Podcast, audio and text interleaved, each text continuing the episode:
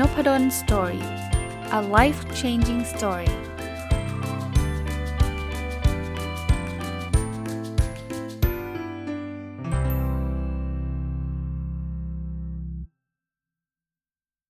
วัสดีครับ ยินดีต้อนรับเข้าสู่นพดล story podcast นะครับ วันนี้จะเอาหนังสือที่ชื่อว่าเขียนให้คนยอมใจได้ผลตามที่คิด นะครับ โดย mentalist DaiGo เป็นคนเขียนนะครับ คนแปลคือคุณรัตนาพร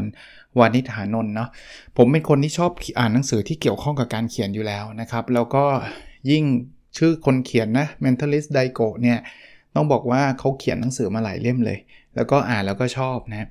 ก็แนวหนังสือ how to นะ เป็นแนวที่เขาจะเล่าให้ฟังว่า เออ เราจะเขียนโน้มน้าวใจคนอื่นๆ ได้ยังไงนะครับ ก็อ่านไม่ยากนะครับ เป็นหนังสือแปลญี่ปุ่นนะครับ เขาบอกว่าเริ่มต้นเทคนิคการเขียนนะครับเขาก็บอกว่า ถ้าเราอยากจะเขียนให้คนสนใจหรือโน้มน้าวใจเนี่ยจะทำยังไงนะเขาบอกกฎข้อที่ 1 คือไม่เขียนหลายเรื่องนะครับ ข้อนี้เป็นเป็นกฎที่ดีมากนะครับ เพราะว่าถ้าเราเขียนเยอะๆหลาย ๆ เรื่องเนี่ยคนคนจะตอบไม่ครบคือจำไม่ได้ ผมผมต่อยอดให้นะครับว่าปกติส่วนตัวผมเนี่ยเคยเจอแบบนี้ประจำเลย เวลาถามคำถามไป 3คำถามเนี่ยบางทีคนอ่านอย่างในไลน์หรืออย่างในอะไรเนี่ยนะฮะคนอ่านจะอ่านแล้วตอบมาแค่คำถามเดียวหรือไม่ 2คำถามตอบมาไม่ครบอะดีกว่าถ้าเกิดเราจะเขียนไป 1คำถามให้เขาตอบ แล้วก็คำถามที่ 2 แล้วให้เขาตอบ ส่วนใหญ่จะเป็นแบบนั้นนะครับ เพราะนั้นการไม่เขียนหลายเรื่องเนี่ยในในอันเดียวกันเนี่ยจะช่วยนะยิ่งเป็นบทความยาวๆโอ้จะให้ทำนู่นทำนี่เยอะไปหมดเนี่ยคนไม่อ่านนะครับอ่านไม่จบด้วย ลืมบอกไปนะครับ อันนี้เขาเป็นกฎ 3 ข้อนะไอ้ข้อที่ 1 บอกไม่เขียนหลายเรื่องเขาเรียกว่ากฎ 3 ข้อของการไม่เขียนนะคือไม่เขียนไม่เขียนยังไงนะครับ ในเรื่องการไม่เขียนหลายเรื่องเขาก็โน้ตให้ง่ายๆเลยเขียนให้ง่ายๆเลยว่า 1 ข้อความ 1 ผลลัพธ์นะครับถ้าเรารวมสิ่งที่ต้องการบอกให้เป็นเรื่องเดียวเนี่ยคนจะลงมือทำนะครับจะผมว่ามันง่ายแล้วก็ชัดเจนนะครับ แล้วก็พยายามเขียนข้อความสั้นๆนะนะครับเเขียนข้อความที่ทำให้เขาอยากลงมือทำ ดีกว่าข้อความที่สื่อสารได้เข้าใจนะครับนั้นอย่าเขียนเยอะอย่าเขียนหลายเรื่อง ข้อที่ 2 กฎข้อที่2นะไม่ต้องพยายามเขียนให้สละสลวยนะครับ บางคนบอกว่าโอ้โห เขียนแบบเหมือน คือ คือถ้าเกิดเราจะเขียนนิยงนิยายอะไรเงี้ย ก็เข้าใจนะพันนาโวหารเต็มไปหมด อันนี้โอเคนะครับ แต่ว่าถ้าจะโน้มน้าวใจเนี่ยไปเขียนสละสลวยแบบยาวเฟื้อยเนี่ย คนอ่านแล้วอาจจะเพลินๆก็ได้นะ แต่ว่า ไม่เข้าใจว่าเรื่องอะไรยังไงนะครับ แล้วส่วนใหญ่ก็ไม่ค่อยมีเวลากันด้วยนะ อ่านแล้วก็เอออะไรกันทำไมมันมันยาวขนาดนี้นะครับ เพราะฉะนั้นอย่าอย่าไปเขียนถึงขนาดแบบสละสลวยมาก แล้วก็มีคำเตือนเขาบอกว่าสิ่งที่สะกิดใจคนไม่ใช่เหตุผลแต่เป็นความรู้สึกนะครับ เพราะนั้นเนี่ยเราเขียนความรู้สึกไปเนี่ยคนจะเข้าใจแล้วก็ไปสะกิดใจเขามากกว่า เหตุผลอย่างเดียวนะครับผมยกตัวอย่างนะ ก็บอกว่าเราจะสอนเทคนิคการให้คำปรึกษาที่ประสบความสำเร็จ อันนี้มีแค่เหตุผล แต่ว่าถ้าบอกว่าสงสัยไหมว่าอะไรคือเคล็ดลับที่มีเพียงที่ปรึกษาที่ได้ค่าตอบแทนปีละ 30 ล้านเยนตลอด 10 ปีเท่านั้นที่รู้ อันนี้มันเป็นความรู้สึกละ อยากรู้ละว่าโหได้ทั้ง 30 ล้านล้านเยนเป็นยังไงนะครับ หรืออย่างเงี้ยถ้าจะบอกบอกออหนัง บอกว่าภาพยนตร์ที่อยากชมในเวลาที่สับสนเรื่องความรักเฉยๆเนาะเป็นเหตุผลเนาะแต่ถ้าบอกว่าก่อนจะไปถามเขาว่าชอบฉันจริง ๆ หรือเปล่ากุณาดูเรื่องนี้ก่อนนี่ความรู้สึกนะครับเขียนในลักษณะแบบนี้จะจะช่วยได้นะครับ แต่ก็ไม่ต้องแบบว่ายืดยาวสละสลวยอะไรมากมายนะครับเพราะฉะนั้นเนี่ยเขาบอกว่าข้อความที่สละสลวยไม่ได้ทำให้คนอ่านลงมือทำเพราะสิ่งที่สะกิดใจไม่ใช่เหตุผลแต่เป็นความรู้สึกนะครับมากระตุ้นความรู้สึกและจินตนาการของผู้อ่านกัน กฎของการไม่เขียนข้อที่ 3 คือไม่เขียนจากมุมมองของตัวเองโอ้โหนี่ยากนะ เพราะว่าปกติเรามองแบบไหนเราก็จะเขียนในมุมมองของของตัวเรา แต่เขาบอกว่าอย่าเขียนโดยคิดเอาเองครับ เรื่องที่ควรเขียนควรอยู่ในใจของอีกฝ่ายหนึ่งอยู่แล้วนะครับ เขียนเหมือนเหมือนนั่งไปอยู่ในใจของอีกฝ่ายหนึ่งอะ่ะ เหมือนกึ่งๆว่าเดาใจเขาถูกอะว่าเขาต้องการอะไรยังไงนะ เพราะนั้นเราต้องนึกถึงหน้าคนอ่านก่อนที่จะเขียนนะ อ่านใจและเลือกเนื้อหาหรือถ้อยคำที่อีกฝ่ายอยากอ่าน แล้วก็จงลงมือเขียน มันเหมือนไป เรารู้นะว่าคุณเข้าใจแบบนี้ แต่ว่าอย่างเงี้ยนะครับก็ก็จะเขาจะได้รู้ไงว่าอ๋อเออใช่เลยเรารู้สึกแบบนี้ พอคนเขียนสังเกตไหมหนังสือที่เป็นเราอ่านแล้วชอบมันคือเขียนตรงใจเราอะเออ เรามีกำลังมีคำถามนี้เลย เออเขาเข้าใจสถานการณ์เรานะครับ อันนี้ก็จะเป็นอันที่เขาแนะนำนะครับ คราวนี้ สรุปนะกฎของการไม่เขียนนะข้อที่1นนะครับไม่เขียนหลายเรื่องนะครับอย่าเขียนยาวๆ คนอ่านเบื่อนะครับ เขียนเรื่องเดียวข้อความสั้นๆนะครับให้เขาจินตนาการกฎข้อที่ 2 ไม่ต้องเขียนสละสลวยนะครับ ถ้าสละสลวยเผลนๆไม่สะกิดใจผู้อ่านนะครับ ใส่ความรู้สึกลงไปกระตุ้นกิจจินตนาการนะครับ ดึงความรู้สึกนั้นออกมา ให้เขาเข้าใจนะครับ แล้วก็ 3 ไม่เขียนในมุมมองของตัวเองนะครับ คือมองเฉพาะมุมเราเนี่ยไม่เอาเอาเอาสิ่งที่เขาอยากอ่านนะครับถ้อยคำหรืออีกฝ่ายสิ่งที่อีกฝ่ายต้องการ หรืออีกอีกคนอ่านต้องการเนี่ยจะดีกว่า คราวนี้มาถึงไฮไลท์อีกข้อหนึ่งนะครับเเทคนิคการเขียนที่สะกิดใจคนอ่ามาดูทีละเทคนิคเลยนะครับสำหรับคนที่ชอบเขียนเนาะเทคนิคที่ 1 คือความสนใจนะเขาบอกมนุษย์เกลียดความน่าเบื่อแล้วมักลืมเวลาในตอนที่ตัวเองกำลังเพลิดเพลินนะ เพราะนั้นเราไม่ชอบเบื่อแต่ว่าเวลาเพลินเราจะลืมเวลานะครับ ถ้าเราแตะไปโดนเรื่องที่เขาสนใจทำให้เขาลงมือทำเอง เพราะนั้นเนี่ยเขียนอะไรก็ตามพยายามดูกลุ่มเป้าหมายเรานะครับ แล้วก็เขียนในสิ่งที่เขาสนใจมากๆนะครับ เทคนิคที่ 2 สิ่งที่อยู่ในใจกับสิ่งที่แสดงออกมานะครับบอกมนุษย์ใช้ชีวิตโดยข้องเกี่ยวกับสิ่งที่อยู่ในใจและสิ่งที่แสดงออกมาสลับกันไป เรารู้สึกยังไง เดี๋ยวเราก็แสดงออกแบบนั้นนะครับ คราวนี้ คนเขียนก็ต้องเข้าใจครับว่าอะไรอยู่ในใจเขาอะไรที่เขากำลังแสดงออกมานะครับเขาบอกตรงนี้มันจะมีพลังนะครับกฎข้อที่ 3 คือความกังวลนะคือมนุษย์ต้องการลดความกังวลหรือเรื่องซับซ้อนลงไปนะครับเพราะฉะนั้นถ้าเกิดเราเขียนสิ่งที่มันลดความกังวล เช่น คุณกำลังกลัวเวลานำเสนอต่อคนจำนวนมากใช่ไหมเรามี 3 เทคนิคที่จะลดความกลัวอย่างเงี้ยมันเป็นการลดความกังวลเขานะเขาก็อยากที่จะทำตามเรา อันที่ 4กำไรขาดทุนเนาะ คือมนุษย์เรามีสิ่งที่ loss aversion เป็นเขาเรียกว่า loss aversion นั่นคือว่าเรากลัวการขาดทุนมากกว่าไอ้เรื่องของมันมีความรุนแรงมากกว่าการได้นะการได้กำไร เพราะฉะนั้นเนี่ยเวลาเราจะเขียนข้อความให้เขาสบายใจก็คือบอกว่าทำไปเถอะอย่างไม่ไม่ไม่ไม่มีอะไรเสียหายหรอกนะครับ ไม่มีอะไรขาดทุนหรอกคนจะกล้าทำมากขึ้น อันนี้ผมผมใช้เหมือนกันนะใน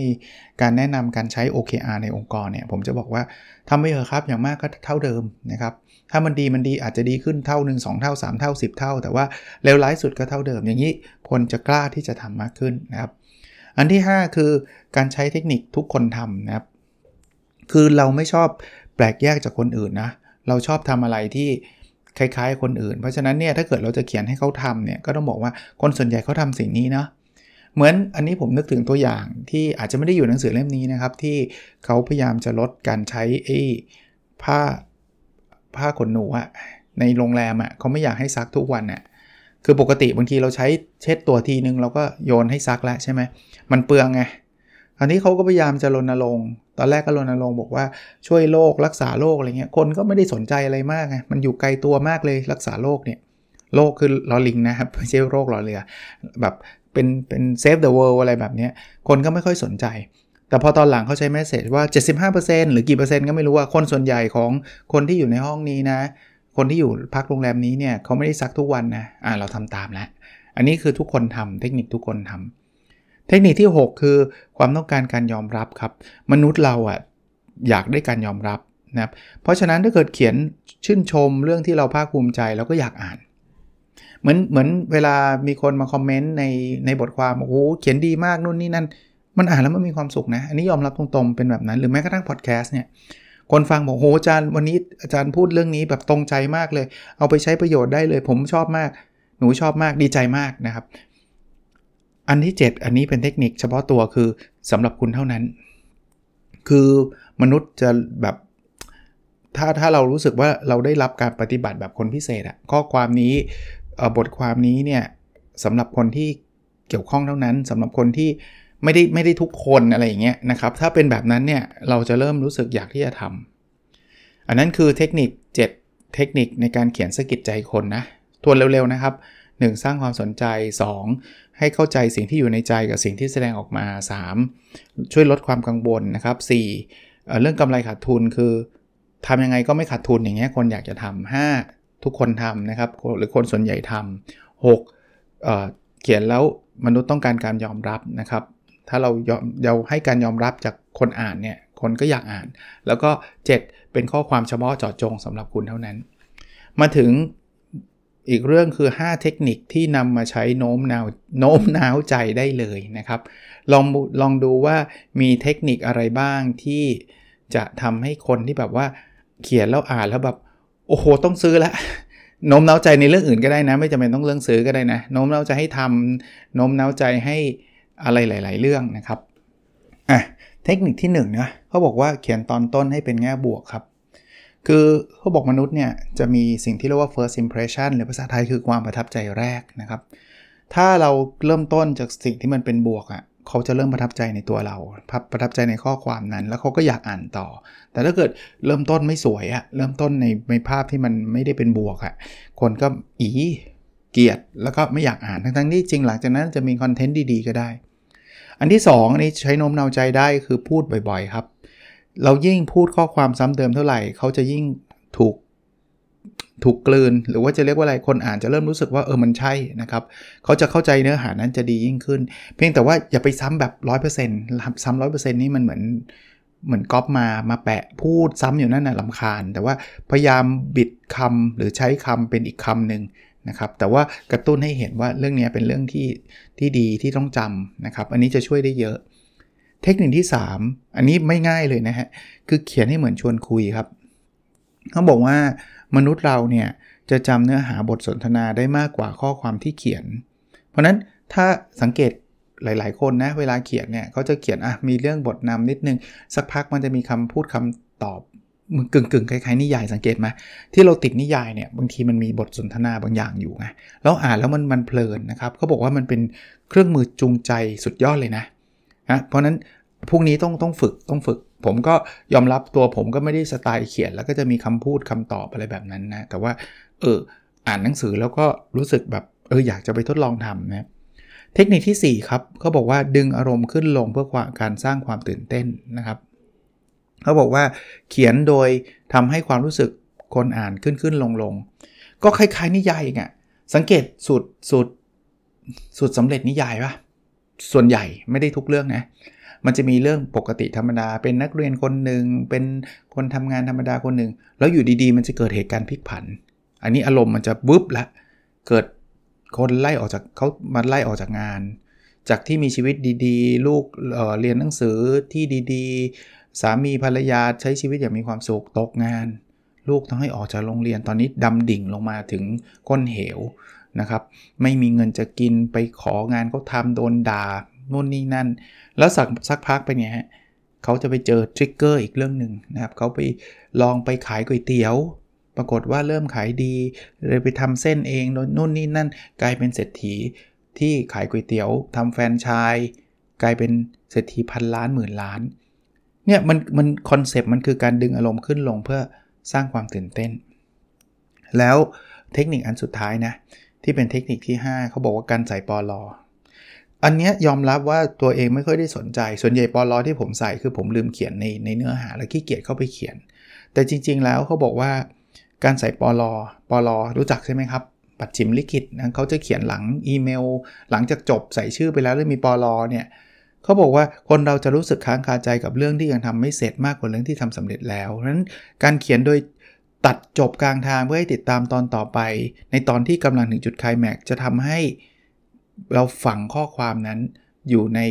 สมองของอีกฝ่ายว่า เฮ้ย มันจบแล้วเหรอ เฮ้ยเป็นยังนี่มันต้องมีอะไรต่อ แล้วคนก็จะสนใจเรื่องเรื่องเหล่านี้มากขึ้นนะครับ รายละเอียดปีกย่อยเนี่ยมีในหนังสือเพียบเลยนะครับเขามีทั้งแต่ว่านอกจากกฎพวกนี้นะเขายังมีการเขียนแบบควรที่จะเขียนกับไม่ควรที่จะเขียน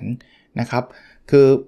คือยกตัวอย่างเป็นรูปธรรมมากนะครับ ที่จะบอกเลยว่า อันเนี้ยประโยคนี้ดี ประโยคนี้ไม่ดี แล้วแล้วทำมาเป็นคู่ๆก็คือประโยคนี้เขียนแบบนี้ไม่ดีนะ ถ้าเขียนให้ดีคือเขียนแบบนั้นแบบนี้นะนะครับ แต่ก็สไตล์หนังสือ how to ทั่วไปที่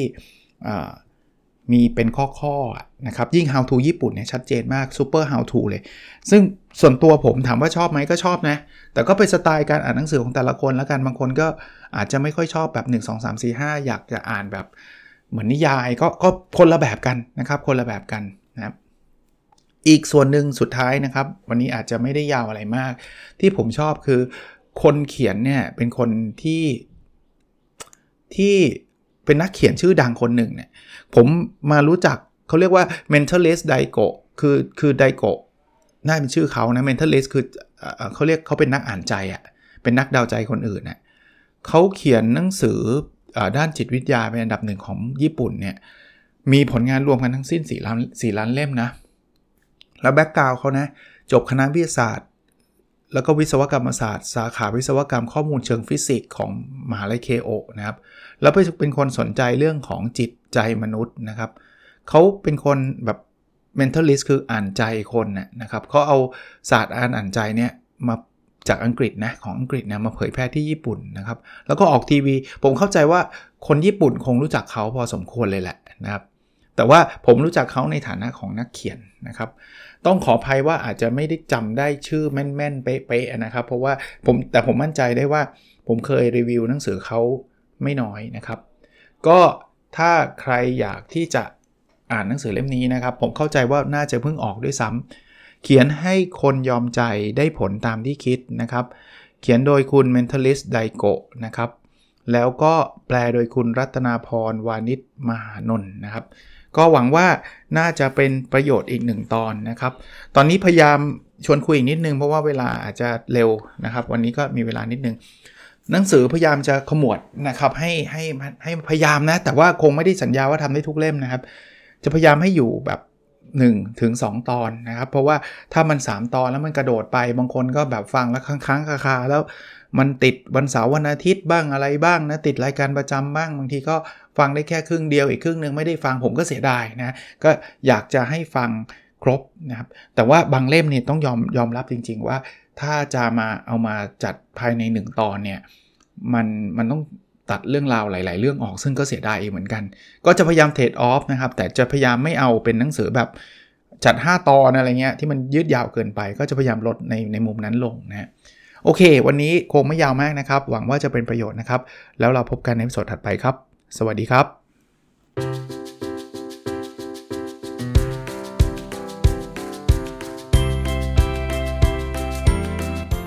n o p a d o n Story a life changing story